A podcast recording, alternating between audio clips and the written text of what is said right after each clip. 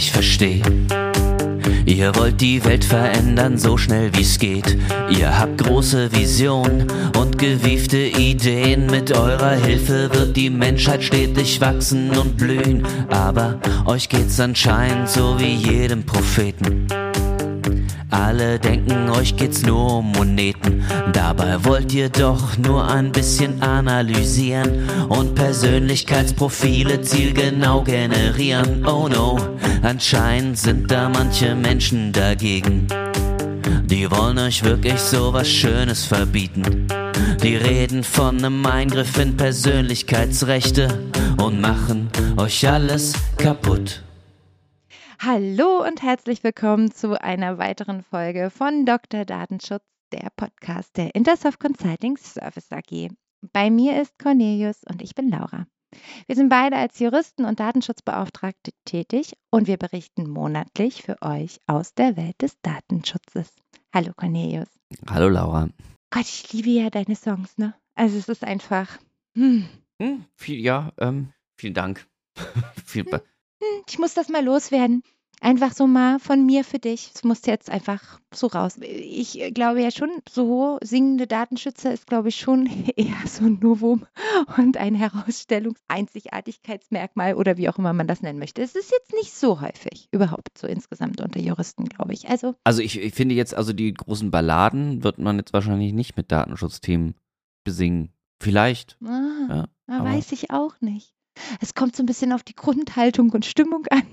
Weiß ich auch nicht. Wahrscheinlich, es müssen eher Protestsongs werden. Ich muss, es mhm. müssen mehr Protest. Oder eher so Krawall, Protest. Wobei, ich meine, hier steht sowieso Krawall und Protest insgesamt ein bisschen besser. Von daher würde ich sagen, ist das vielleicht sowieso eine ganz gute Idee. Okay. Außerdem ist es auch der Grund gewesen, oder also vielleicht nicht der alleinige, aber einer der großen Gründe für unser Thema heute, weil ich habe ehrlicherweise den Eindruck, es gibt kaum ein Thema, bei dem du so krawallig wirst und dich beschwerst und dich so wunder, wunderbar aufregen kannst.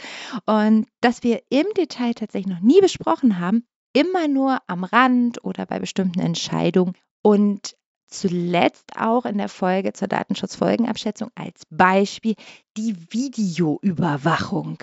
Ja. Hm. Ich habe mich lange gedrückt. Das stimmt. Und da muss ich jetzt, um mich irgendwie so ein bisschen retten mhm. zu können, wir haben mhm. natürlich auch immer über Videoüberwachungsthemen geredet, die vielleicht dann in ihrer Allgemeinheit absurd waren. Aber hm. dass jetzt die Videoüberwachung an sich ein datenschutzrechtlich hochrelevantes und wichtiges Thema ist, das möchte ich ja gar nicht bestreiten. Naja, ich äh, würde ja auch vermuten, also dass deine Emotionen vielleicht auch genau deswegen hochkochen. so, ich stelle das jetzt einfach mal in den Raum. Nein, aber es ist richtig, die Videoüberwachung als solches ist viel diskutiert. Es gibt eine Menge Entscheidungen schon. Aufsichtsbehörden haben so Meinungen. Die Meinungen gehen innerhalb Europas zum Teil sehr weit auseinander. Das macht es zu einer, also wie ich finde, auch gar nicht so leicht zu fassenden Materie, vor allen Dingen, wenn man nicht nur im Dunstkreis in Deutschland unterwegs ist. Ja, und auch zur Rechtsprechung und Aufsichtsbehörden in Deutschland sogar irgendwie. Also wenn man sich das Bundesarbeitsgericht äh, anschaut, was doch eher mhm. eine laxe Meinung dazu hat, im Gegensatz zu Aufsichtsbehörden, die das eher konservativer angehendes Thema. Ja, auch Zwischenbehörden. Ja. Hast Strafermittlungsbehörden, die am liebsten wollen würden, dass Verantwortliche ihre Aufnahmen für immer und ewig haben, um sie zu unterstützen in Ermittlungsverfahren. Aufsichtsbehörden, die sagen so, äh, nö. Also sogar innerhalb der Behörden. Also es ist sehr, also ich versuche das mal so neutral wie möglich zu sein, sehr heterogen. Ich glaube, wenn man es rein mit der Datenschutzbrille betrachtet, kann man das durchaus mal ein bisschen strukturieren. Ich lese auch immer wieder zum Teil skurrile Sachen. Also das ist natürlich so ein bisschen das Los, also das berufliche Los, aber von jedem, ne? Also ich glaube ich. Ähm, ich glaube, so als Datenschützer siehst du, wenn du durch die Welt gehst, eher Hinweisschilder für die Videoüberwachung oder du achtest mehr auf solche Sachen, weil man einfach irgendwo ein Auge hat. Es ist so wie, ich denke gerade viel über Autos nach, ja, und verschiedene Marken und Neues und jetzt sehe ich überall die Autos. Okay. Die ich mir so überlegt habe denke über ein Volvo nach in einer bestimmten Form und ich sehe genau dieses Modell momentan überall in der Stadt. Ich, es ist einfach, äh, Wahrnehmung ist ja ein Stück weit so. Und so ist es, glaube ich, auch als Datenschützer, ja. dass man dann so Sachen. Das Bader-Meinhof-Phänomen, glaube ich, nennt sich das. äh, wo, wo, wo war. Ja, wir können auch jetzt über den ganzen, ganzen Podcast über Bader Meinhof reden und dann wirst du die nächsten Tage wirst du überall sagen, ah, Bader Meinhof. Ah ja, stimmt, was war da? RAF. Mhm. Mhm. Ja. Mhm. Die, mhm. wir hätten nicht so einen Erfolg gehabt, wenn es damals schon Videoüberwachung gegeben hätte. Smoother Übergang. oh Gott, nee.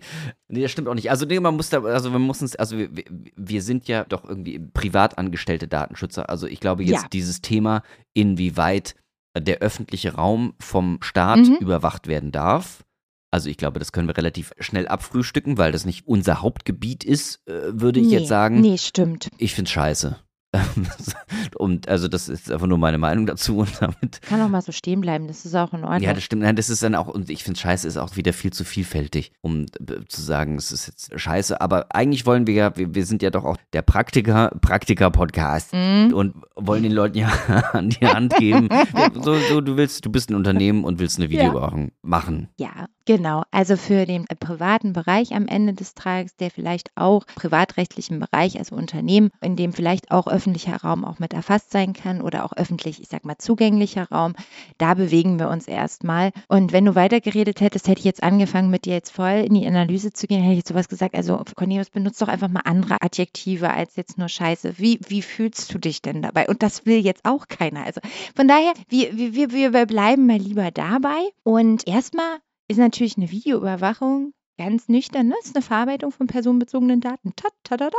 So, also ganz äh, großes Kino. Und man kann vielleicht einfach mal so erstmal im Punkt vielleicht mal einen Raum stellen, warum ist es dann eigentlich überhaupt immer wieder so eine große Sache? Warum stoßen sich so viele dran? Und also sicherlich nicht nur, aber einer der großen Punkte ist eben, weil eben sehr viel erfasst wird, Verhalten in verschiedenen Formen ein intensiver Eingriff ist in die Persönlichkeitsrechte von anderen, die eben durch äh, Videobeobachtung oder Videoüberwachung eben erfasst werden. Und das bewegt schon die Herzchen. Und ich glaube, und zum einen, weil man es plakativ sichtbar machen kann, was die Verarbeitung personenbezogener Daten ist. Und ich glaube, das hat auch jeder mehr oder weniger schon mal mitbekommen, wenn ja. es Videoaufnahmen von einem gibt, sei es bewusst, aber vor allen Dingen unbewusst, sei es, es auch nur im privaten Bereich und man sieht ein Video von sich, in dem man sich unbeobachtet gefühlt mhm. hat, Absolut. sieht dann Videoaufnahmen von sich, dann kann das ein beklemmendes Gefühl auslesen, auf jeden Fall. Also dann fühlt man sich ein bisschen, also jeder sieht sich ja selber. Mhm. wie man, ja. also wie sagt man, jeder, also jeder sieht sich selber ja anders, als die anderen einsehen. Mhm. Stimmt wohl. Mhm. Und dann wird also ich kann jetzt natürlich aus, nur aus persönlicher Erfahrung reden, aber wenn man sich dann auf einer Videoüberwachung sieht, dann sieht man natürlich auch sehr viel über sich. Also das ist ja eine große Diskrepanz zwischen dem Inneren, wie man meint und wenn man sich an die Situation erinnern kann, wie man meint, sich verhalten mhm. kann. Mhm. Und dann kommt man in die Situation, dass man das von außen sieht. Ja. Und dann merkt man natürlich auch ein bisschen vielleicht die Diskrepanz von dem, wie man sich selber meint, zu bewegen, zu verhalten ja. und das, was dann auf der Aufnahme zu sehen ist. Und dann ist das vielleicht alles, oh, das bin gar nicht so, so cool bin ich dann doch nicht. nee, geht vielleicht so. Oder man bemerkt Dinge an sich, die man vorher nicht gesehen hat. Also anders, das heißt, man ist sehr viel angefasster von, von der Situation, im ja. Innersten angefasst. Ja.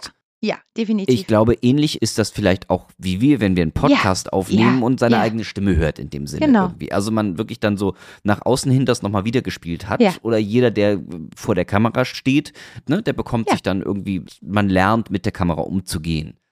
Aber jetzt für den äh, Großteil der Menschheit, also ist man hauptberuflich nicht vor der Kamera. Das wird wohl die allerwenigsten treffen, auch äh, in Zeiten, in denen ähm, Personen einfach sehr viel, ich sag mal, Selbstoffenbarungsanteile auch haben durch Social Media und so. Das ist ja doch nochmal eine andere Sache. Die Sachen sind ja vorbereitet häufig und gezielt. Und deswegen, also so oder so und neben dem beklemmenden Gefühl kann es durchaus auch sein, dass Personen, wenn sie dafür ein Bewusstsein haben, dass Videoaufnahmen gemacht werden, jetzt mal völlig e-, egal technisch, ne, ob das jetzt hm. eine Aufzeichnung ist, ob die gespeichert wird, ob die nur gestreamt wird oder oder oder, ist jetzt erstmal völlig egal. Das mag auch Einfluss auf ihr Verhalten haben, weil sie möglicherweise Anpassungen vornehmen, weil ein Bewusstsein für eine Beobachtungssituation entsteht, die eben nicht mehr ganz so natürlich ist. Das heißt also, neben dem Erfassen dieser Daten und was auch immer man damit macht, mag es die Leute hemmen, beklemmen und aber auch beeinflussen. Also es gibt natürlich das grundsätzliche Gefühl,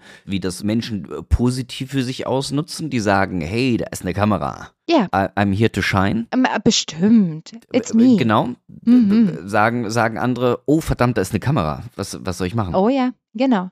Und dass das sehr weit gehen kann, obwohl das jetzt nicht ein datenschutzrechtliches Urteil ist, aber das Bundesverfassungsgericht hat ja doch, also das ist schon ein bisschen her, mal entschieden auch zu Kameraattrappen, die von der Polizei eingesetzt wurden. Und die Frage war letztendlich, inwieweit das Persönlichkeitsrecht alleine durch die Attrappe eingeschränkt wird oder nicht. Und hat ja nun auch befunden, also dass die Attrappe reichte, weil die Vorstellung der Videoüberwachung oder des Aufzeichnen reicht eben schon aus und wirkt eben auf die Person genau in der Richtung. Sie werden in ihrem freiheitlichem Gefühl und Verhalten ja. eben tangiert, gegebenenfalls beschränkt und auch beeinflusst. Aber interessant, weil dann ja auch da die Aufsichtsbehörden eine klare Meinung mhm. zu haben und so und sagen so, nein, auch eine Kameraattrappe, dabei handelt es sich um eine Verarbeitung personenbezogener Daten. Aber wenn wir es, also eigentlich nicht. Nee. Das ist sicherlich nee. irgendwie eine, eine Beeinträchtigung des Persönlichkeitsrechts in hohem Maße genau. sogar. Richtig, genau. Aber wir haben nicht die DSGVO eröffnet. Nee, wer dazu mal ein bisschen was lesen will, unser lieber Freund, der Stefan Brink, hatte dazu 2020 eine Orientierungshilfe rausgegeben in Zusammenarbeit mit der DSK und hat das auch nochmal zu den Attrappen und, und diesen Besondersituationen eben auch nochmal sehr schön aufgearbeitet und eben auch ganz klare Aussage, nein, Attrappen keine Verarbeitung von personenbezogenen Daten, weil keine Verarbeitung von personenbezogenen Daten, aber auch, obwohl es eine rein datenschutzrechtliche Bewertung und der Hinweis, dass hier durchaus aber andere Ansprüche durchaus im Raum sein können und durchaus auch Verletzungen von Personen Persönlichkeitsrechten auf anderen Wegen. Also sehr schön herausgearbeitet. Also wer da mal Lust hat, kann da gut reinlehnen. Also ist überhaupt ein ziemlich lesenswertes Dokument. Ein bisschen umfangreich. Also braucht man vielleicht mehr als ein Glas Wein und ein bisschen mehr Zeit am Abend. Aber es äh, lohnt sich durchaus. Auch ähm, gerade für Mittelständler, weil da so ein paar Anlagen dabei sind und so, was man so alles brauchen kann. Aber jetzt sind wir ein bisschen äh, Überraschung, Überraschung, ein bisschen abgeschweift. Ähm, das passiert uns ja sonst nie.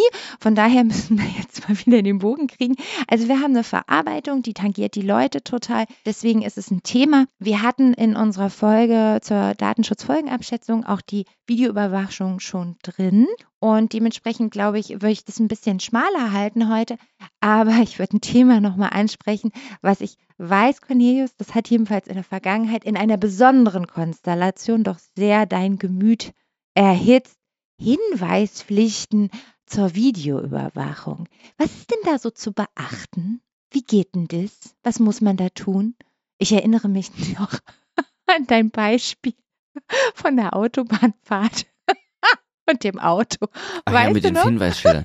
Ah, ja. Ja, ja, ja, Eine meiner Lieblingsmomente mit dir. Die, die waren, also ähm, ich, ich glaube, diese ganzen Hinweisschilder, die man auch, glaube ich, überall noch im, im deutschsprachigen Raum zumindest, in anderen mhm. europäischen Ländern habe ich es in der Form noch nicht oder zumindest weniger gesehen, aber das liegt auch daran, dass sie den Großteil der Zeit in Deutschland verbringen.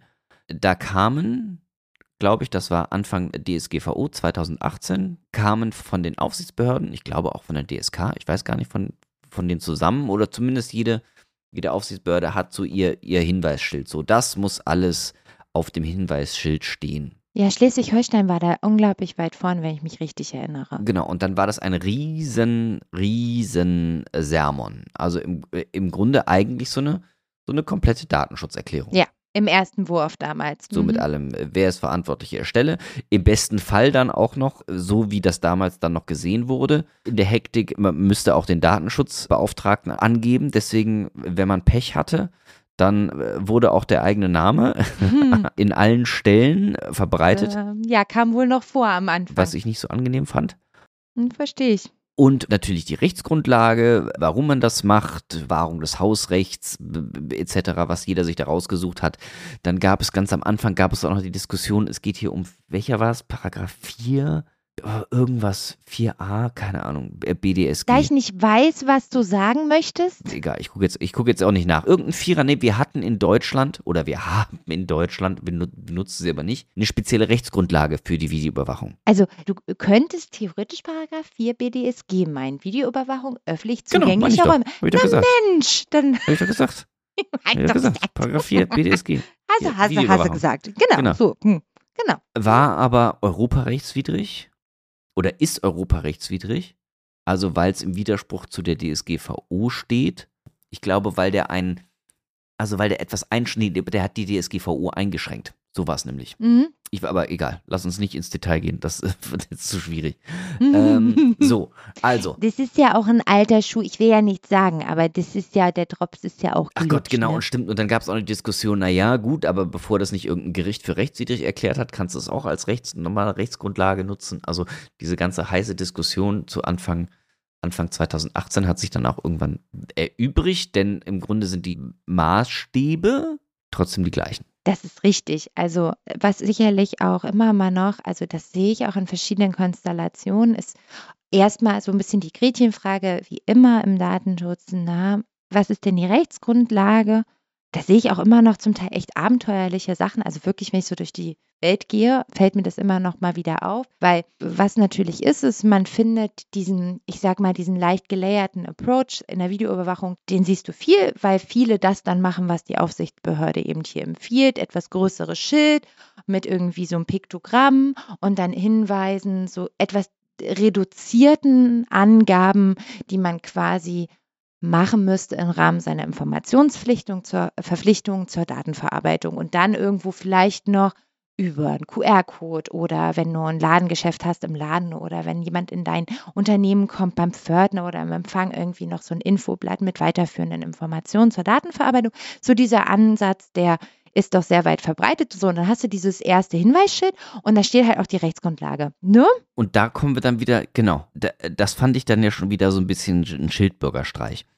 Weil dann musstest du diese, dieses DIN A4-Ding mhm. ausdrucken, ne? haben die Aufsichtsbehörden auch da gesagt, in DIN A4. Mhm. Davon war die Hälfte mit irgendeinem Geschreibsel. Mhm. Also hast du dann so ein DIN A5 hast einen riesen Supermarkt gehabt mhm. oder irgendein riesen Kaufhaus und hast da dieses DIN A5-Piktogramm mhm. gehabt. Mhm. Weil die Hälfte des Blattes noch mit irgendwelchen Informationen vollgeschrieben war. Mhm. Ja, ja. Wo, also, und da, also da bin ich doch, da werde ich dann schon wieder so, warum, mhm. wenn ich das dann schon irgendwie so als Hilfe hingeben will, dann sage ich doch, Freunde, hier haben wir hier ein DIN A3-Blatt, da ist nur ein Piktogramm drauf, damit einfach nur erkennbar ist, hier ist eine Videoüberwachung. Und unten kann da noch gerne für weitere Hinweise, was weiß ich, irgendwie sowas. Aber diese kleine Zettel, den dann jeder in seinen Laden lieblos reinbeppt und sagt, so hier ist eine Videoüberwachung, da erkennt doch niemand, dass jetzt eine Videoüberwachung ist. Aber wir sind schon wieder im Klein-Klein. Ich weiß, wobei ich dazu gerne eine Sache, die ich mal am Rande einer Veranstaltung einer Aufsichtsbehörde im Gespräch mit einem Mitarbeiter, Aufsichtsbehörde hatte genau zu dieser Thematik Videoüberwachung auch den Hinweis schildern. Und der hat ziemlich deutlich gesagt, naja, wissen Sie, das ist halt einfach nur ein Vorschlag, den wir einfach reingegeben haben, um auch den Leuten was an die Hand zu geben. Die Leute brauchten auch ganz viel, fordern häufig auch Vorlagen, Vorschläge, Impulse von der Aufsichtsbehörde, was jetzt nicht ganz von der Hand zu weisen ist. Ja, also der Schrei aus den Unternehmen und auch von vielen Datenschützern in die Richtung ist schon sehr groß, bis heute noch. Und er sagt so, ja, aber wer was Besseres hat, da wird es keinen Widerspruch geben. Das ist ja in keiner Weise verbindlich. Ja, aber was heißt denn was Besseres? Am Ende des Tages geht es ja darum, dass es sehr viel hilfreicher wäre, wenn ich einfach nur ein großes Piktogramm irgendwo habe, dass jegliche Personen, die sich dem Erfassungsbereich nähern, wissen, alles klar, da findet eine Videoüberwachung. Piktogramme irgendwie ist ja auch doch eines der Ziele der DSGVO irgendwie. Wir, wir können das auch alles mit Piktogrammen machen. Deswegen wäre das ja ein, ein hilfreicher Ansatz. Mhm. Also ich finde Piktogramme auch gut. Aber wenn du es jetzt rein juristisch mhm. betrachtest, ja, dann reicht das halt nicht. Dann muss die Person, bevor ihre personenbezogenen Daten verarbeitet werden, muss sie darüber informiert werden. Informationen kriegen. So ist es wohl. Genau. Aber das ist ja nicht ein Schildbürgerstreich von den Aufsichtsbehörden. Also, sondern das äh, haben die sich ja auch so nicht ausgedacht. Das muss man fairerweise sagen, ist ja quasi so ein Kompromiss. Dieser Layered Approach ähm, bei den Informationen, gerade in der Videoüberwachung, ist ja schon ein totaler Kompromiss aus der Sicht, weil man sagt, okay, Fokus soll auf dem Piktogramm sein, aber grundlegende erste Informationen sind auch da, weil die sind äh, das Essentielle, Essentiale, wie auch immer, äh, der datenschutzrechtlichen Informationspflicht und der Rest halt dann später. Ich bin davon kein übermäßiger Fan, also verstehe mich nicht falsch, ich halte dafür kein Plädoyer. Ich muss nur ehrlich zu zugeben, noch eine richtig viel bessere Idee hatte ich persönlich auch noch nicht, die auch dann rechtskonform gewesen wäre. Ja, steht halt im Gesetz, ne? Das ist halt blöd. So, genau. Auch selbst wenn die Aufsichtsbehörden sagen, Freunde, lass uns einfach mal ein, ein großes Piktogramm vorschlagen und, äh, und äh, nichts sonst. Ja, ja. Dann würde man den Aufsichtsbehörden wahrscheinlich vorschlagen, naja, Freunde, aber das steht so nicht im Gesetz. Ja, genau, das ist das Problem. Also das heißt, das ist ja eine doofe Situation. Genau. Gebe ich dir vollkommen recht. Du willst es irgendwie dann doch handhabbar machen, aber musst dich ja mehr noch als alle anderen ans Gesetz halten. Ja, sie ist auch so, wenn ich das mit meiner Beraterbrille sehe, muss ich auch ganz ehrlich sagen, natürlich überlege ich dann in der Konstellation und Abwägung, was ist dann wohl das Beste fürs Unternehmen? Und zwar erstmal vom Risiko und auch vom Sanktionsrisiko gedacht und da konform zu sein. Und da geht es dann vielleicht nicht unbedingt darum, was ist das Beste. Also unser quasi mal unser, unsere Einleitung ins Thema hatte ja durchaus im Fokus, wie fühlen sich eigentlich wohl die Betroffenen und was sind vielleicht auch die Ziele und wieso sind die davon tangiert. Nun muss man fairerweise sagen, jetzt sind wir direkt im datenschutzrechtlichen Pragmatismus sofort schon wieder gelandet. Was machen wir, damit es keinen Ärger gibt? Aber das gehört ja nun mal einfach auch zur Wahrheit dazu. Also ich meine, brauchen wir auch alle nicht so tun. Wir, wir dürfen auch idealistisch sein, also nicht falsch verstehen, finde ich, aber naja, hat halt schon Grenzen. Achso, du meinst, dass, dass wir jetzt quasi in mhm. der Situation sind, aber sagen mhm. so, naja, wie kriegen wir halt so Unternehmen, wie Videoüberwachung machen, wie, wie kriegen ja. wir die Kuh vom Eis und gut ist? Natürlich, ist doch, gehört doch auch dazu. Ja. Ja, klar. Ja. Auf jeden Fall, zurück, ich mache wieder den Schlenker zur Rechtsgrundlage, ne? Also auch, so weil du ja auch sagst, hm, da gab es ja Unklarheiten am Anfang. Fairerweise von allem, was ich lese, von allem, was, also ich persönlich auch mittlerweile vertrete, ähm, aber auch Aufsichtsbehörden und auch in meinem Kollegen- und Kolleginnenkreis, muss ich ganz ehrlich sagen, halt ist berechtigtes Interesse das Mittel der Wahl. Und da ist natürlich an einiges auch zu denken. Auch bei der Videoüberwachung darf man nicht vergessen, es liegt eine Interessenabwägung zugrunde. Das heißt, wenn Unternehmen also Videoüberwachung einsetzen, und das ist auch ein Diskurs, auf den müssen sich alle einstellen, wenn die Aufsichtsbehörde auf dem Tableau steht. Ich habe das äh, vor zwei Jahren im Sommer auch genauso diese Auseinandersetzung ab mit der Aufsichtsbehörde.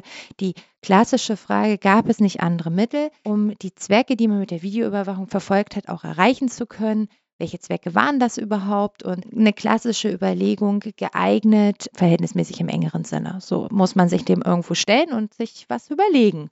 Und am besten vorher, weil die Argumente wären meiner Erfahrung nach mit den Jahren nicht besser. So, und dann halt manchmal leichter gesagt als getan, weil hm, wenn man darf natürlich ähm, alle möglichen Interessen vorbringen, so erlaubt es ja Artikel 6.1f auch, also auch zum Beispiel wirtschaftliche Eigentumsschutz und all solche Sachen, die kann man natürlich vorbringen, auch Prävention zu einem gewissen Grad. Aber gerade bei der Videoüberwachung, da muss man Leuten häufig den Zahn ziehen. Also ich weiß nicht, Cornelius, welche Erfahrung du da gemacht hast, aber da wird dann gern gesagt, naja, da gab es überhaupt gar keinen sag mal, ernsten Anlass für die Videoüberwachung, sondern es ist, wäre halt besser. So. Also es hilft natürlich, wenn man unaufgeklärte Fälle hat. Zum Beispiel. Mhm. Oder erherben wirtschaftlichen Verlust. Ja.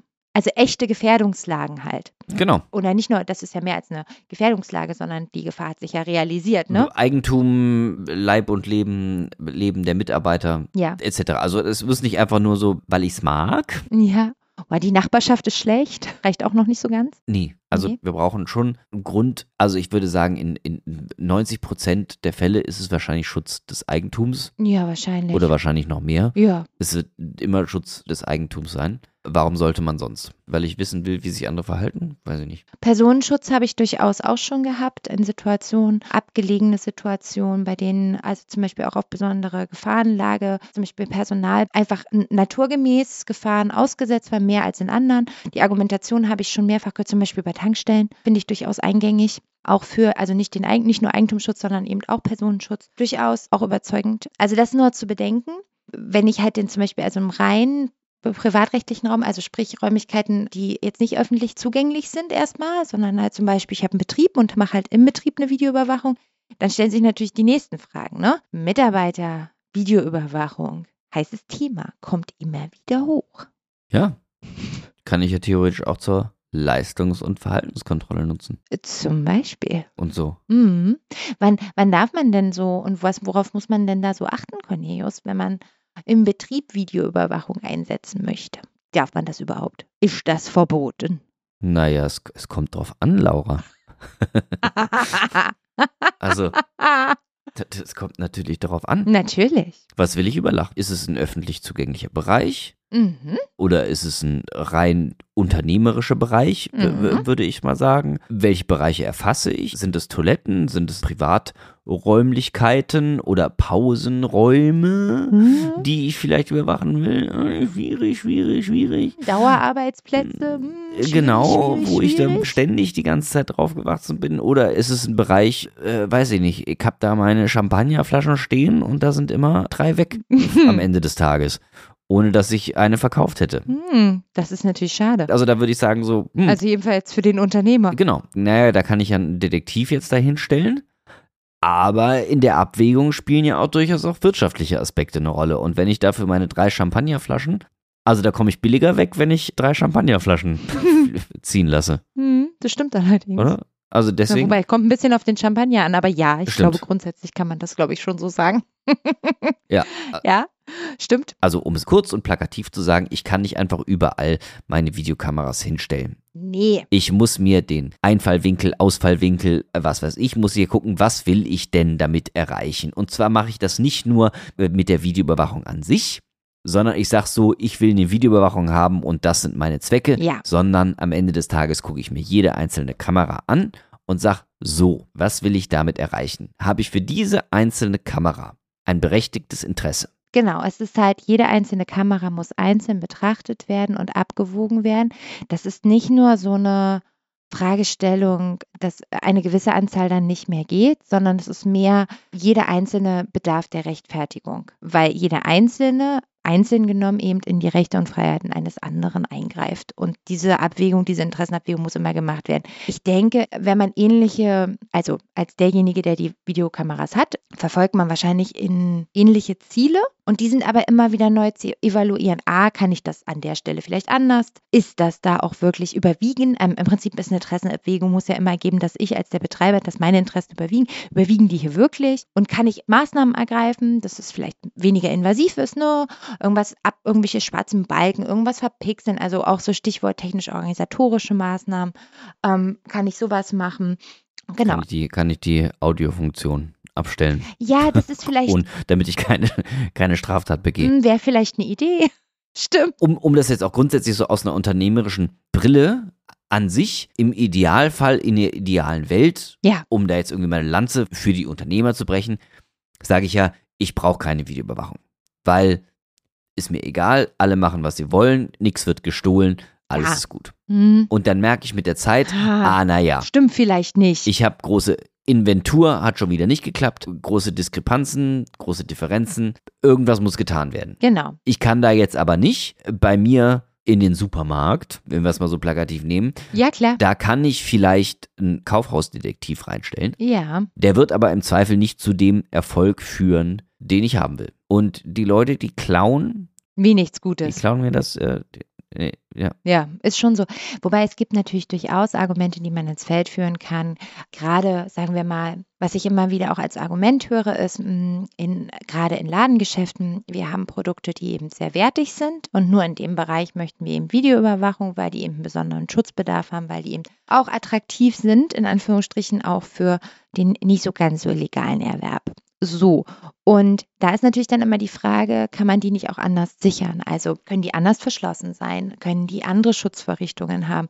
Ich will nicht so tun, als ob das so alles easy peasy, lemon squeezy wäre, aber wenn jetzt einer unserer Zuhörer jetzt so denkt, so, hm, ja, ich habe ja auch ein Ladengeschäft und so, was muss ich machen? Das klingt ja alles ganz schön kompliziert, was Laura da gerade sagt. Diese Fragen, die stellen halt die Aufsichtsbehörden tatsächlich. Die Frage, diese Frage wird man bekommen. Thema möchte ich auch zur Diskussion jetzt stellen. Also es wird ja, wenn man sich die Kommentarliteratur dazu anguckt und so und auch Meinung der Aufsichtsbehörden, dann muss man ja, wie bei jeder Verarbeitung, guck mal, gibt es nicht ein milderes Mittel? Genau, das ist die Frage, die dahinter steht. Genau. Milderes Mittel wäre in dem zum Beispiel dann auch so, wird offiziell anerkannt, Taschenkontrollen. Zum Beispiel. Genau. Seien es nur punktuierte Taschenkontrollen. So stichprobenartig zum Beispiel, genau. Und da möchte ich jetzt aber mal ganz ketzerisch fragen, ist jetzt eine Taschenkontrolle so viel weniger invasiv als eine Videoüberwachung? Ich finde eine Taschenkontrolle hochinvasiv. Ich persönlich auch. Auch selbst wenn Mhm. es natürlich nicht regelmäßig ist, aber punktuell, aber trotzdem du nach Hause gehen willst und sagen so, guten Tag, dürfen wir mal ihre Tasche kontrollieren, puh, Finde ich nicht einfach. Ja, finde ich auch nicht einfach. Ich finde Taschenkontrollen auch. Das, also, das ficht mich auch ehrlicherweise, also ganz persönlich an. Ich kann das gar nicht so leicht wegdrücken. Natürlich ist die Argumentation, die dem entgegengehalten wird, ist eine, dass eine Videoüberwachung eben eine systematische Überwachung ist, die sehr viele äh, Situationen, sehr viele Personen quasi dann auch erfasst, die dann in keinem Zusammenhang stehen, die aber auch der, dem gleichen Eingriff in ihre Persönlichkeitsrechte gegenübersteht, obwohl eben das eben die gar nicht trifft und das eben, ich sag mal, ist mal quasi in die Analogie ohne Punkt und Komma, ne? Also quasi Argumentation ist so eine punktuelle oder so stichprobenartige Kontrolle in der Tasche. Mhm. Hm. Mich hat das nie hundertprozentig überzeugt. Ich fand andere Überlegungen eher, also ein systematisches Vorgehen und dann zum Beispiel zu überlegen, also per Ausschlussverfahren, soweit das möglich ist, sagen wir mal wirklich, man denkt irgendwie, hm, hier in meinem Unternehmen wird geklaut, so und ähm, es ist vielleicht kein Supermarkt, bei dem man ja auch äh, natürlich Laufkundschaft, so auch im eigenen Unternehmen. Trans transparentes Vorgehen an sich irgendwie, ne? Da sind wir ja schon wieder bei den, ja. bei den Hinweisschildern, aber natürlich auch eine Kommunikation nach außen ja. hin, warum du das tust, dass du jetzt hier nicht jeden an den Pranger stellen willst, aber dass es Probleme gibt. Genau. Du deswegen wirtschaftliche Verluste hast und du deswegen für die Videoüberwachung Überwachung für das probate Mittel hältst. Glaube ich, ist ein guter Schritt. Wobei ich immer eine Überlegung äh, durchaus finde in der Konstellation, also insbesondere wenn eben, also ernsthaft, also was schon passiert ist und Verdachtsfälle bestehen, finde ich, ist schon durchaus die Überlegung, also ich finde, das darf auch mal im Raum sein, ob man wirklich nur eine punktuelle Videoüberwachung macht bis man quasi das auch als Hilfsmittel. Ach so, aber da sind wir dann im Bereich der Verdeckten. Also das, das ist dann nochmal ein anderes Ding. Sowohl als auch vielleicht, ne? Also sowohl äh, verdeckt als auch nicht verdeckt. Wobei, also verdeckte Videoüberwachung ganz andere Geschichte nochmal. Das stimmt. Ähm, das meinte ich jetzt gerade im ersten Gedanken gar nicht. Ob man halt, wenn man also den Eindruck hat, man braucht hier noch andere Mittel als die, die man sowieso vielleicht schon ausprobiert hat, dann könnte man ja auch eben mal über eine punktuelle Videoüberwachung nachdenken. Wobei ich immer den Eindruck habe, wenn die Leute erstmal eine Videokamera raufgehangen hat, dann bleibt die auch die nächsten 20 Jahre da. Und das ist so ein bisschen, ob dann wirklich die Leute auch nach fünf, sechs, zehn Jahren dann nochmal in sich gehen, brauchen wir das wirklich und so. Und das finde ich immer das Schwierige, wenn die da erstmal hängt. Ja, gut, klar. Dann ist. Aber dann musst du, musst du ja. Weißt du, wie ich meine? Ja, ja, klar. Aber wo fängt es an, wo hört es auf irgendwie, ne? Dann kannst du sagen, es ist nichts passiert. Oh, schwierig, klar. Ist nichts passiert, weil die Videokameras da hängen. Präventive Wirkung, ne? Oder mhm. wir haben pro Jahr fünf Fälle, klären wir deswegen auf. Ja, und jetzt klaut keiner mehr. Weil wir die Videokameras haben. Und also nee, beziehungsweise deswegen klauen die Leute immer noch, deswegen ist es immer noch notwendig. Aber wenn es dann nicht mehr passiert, mhm, ja. Genau, das ist so. Weiß man nicht. Ja, aber ähm, andere Fragestellung, die du gerade eben angerissen hast, ne, ist natürlich die verdeckte Videoüberwachung, wenn ähm, also Verdacht, also oder sehr konkreter Verdacht von Straftaten eben im Raum steht. Wenn ich ehrlich bin, das wird ja sehr streng und sehr, also sehr eng ausgelegt, auch von den Aufsichtsbehörden, aber ich habe genügend Fälle erlebt, in denen das gut und auch zulässig durchgeführt werden konnte. Da muss man nur dann eben mit Augenmaß kann ich jedem Verantwortlichen nur raten, alle äh, wesentlichen Personen dazu beteiligen, je nachdem, wie der Betrieb so aufgestellt ist, wenn es einen Betriebsrat gibt, an die denken Datenschutzbeauftragten mitnehmen und so weiter und so fort. Ne? Und dann kriegt man da schon eine Menge hin. Ansonsten mein äh, großes Aufregerthema persönlich so als letztes vielleicht. Ich weiß nicht, was dir sonst noch auf der Seele brennt, Cornelius, aber ich hasse die Diskussion um die Aufbewahrung bzw. die Löschverpflichtung von Videoaufnahmen. Das macht mich wahnsinnig. Mich macht das so wahnsinnig.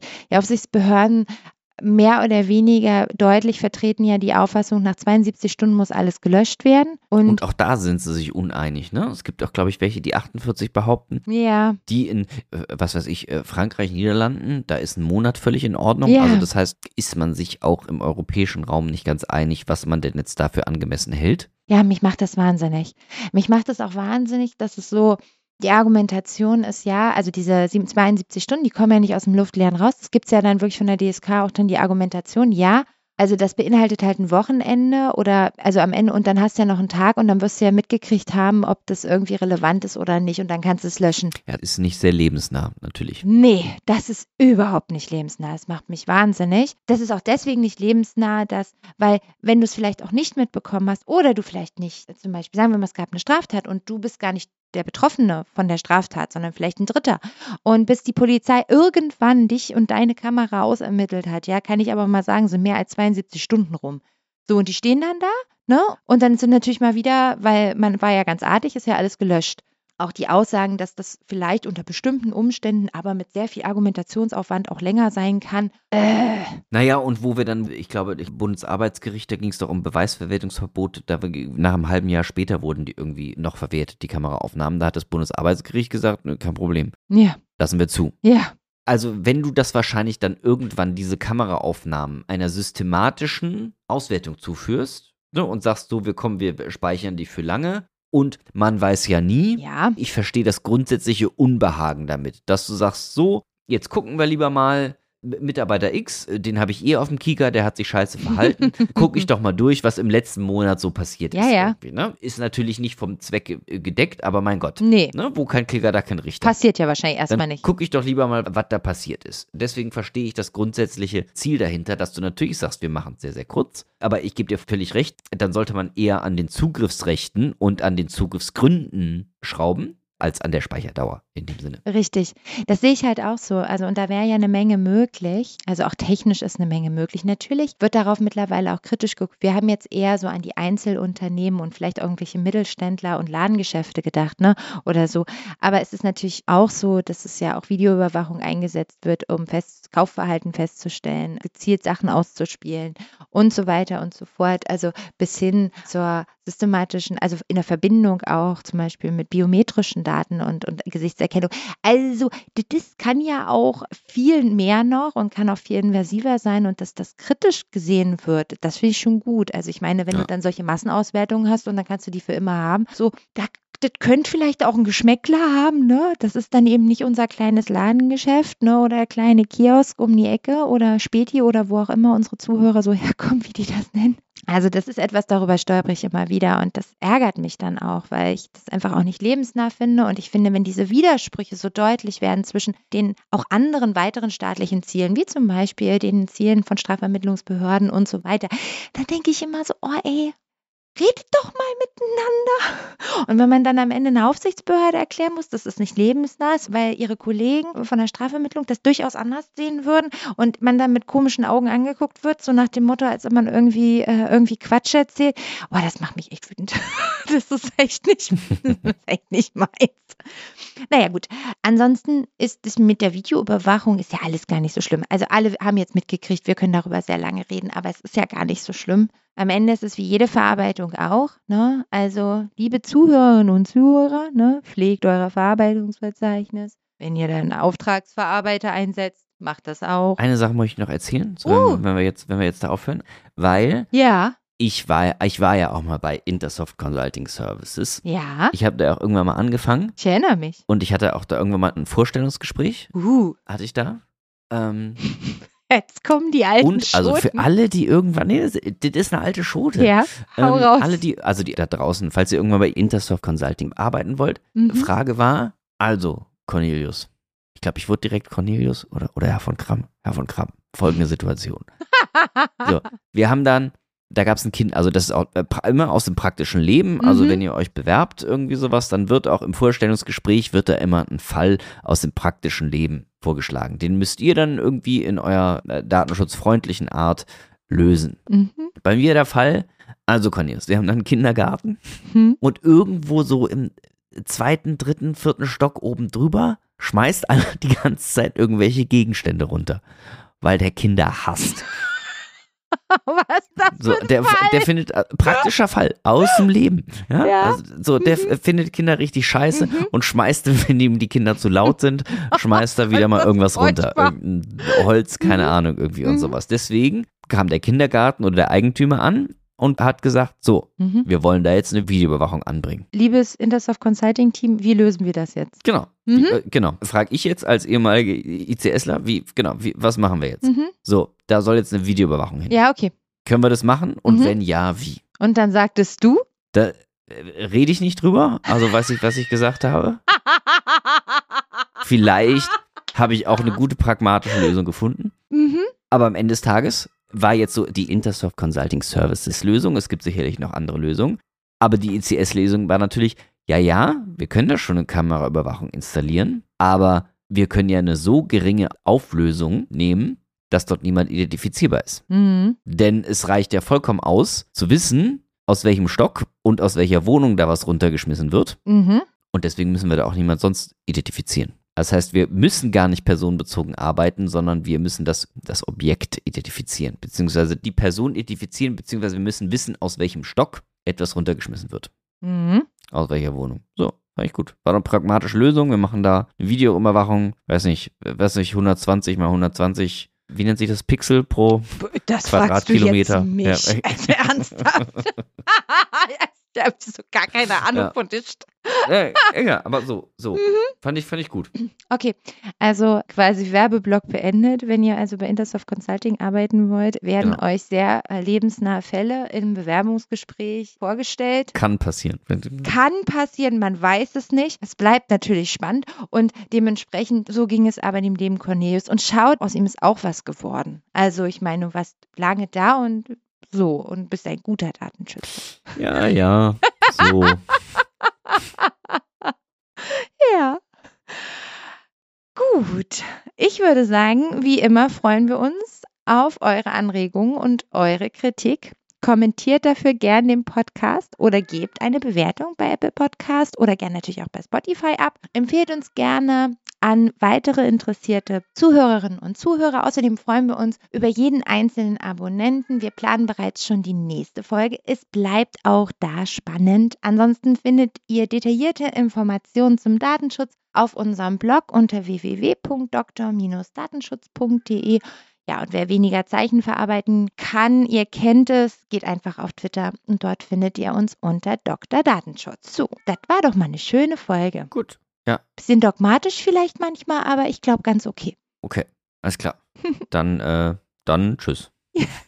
tschüss und bis zum nächsten Mal.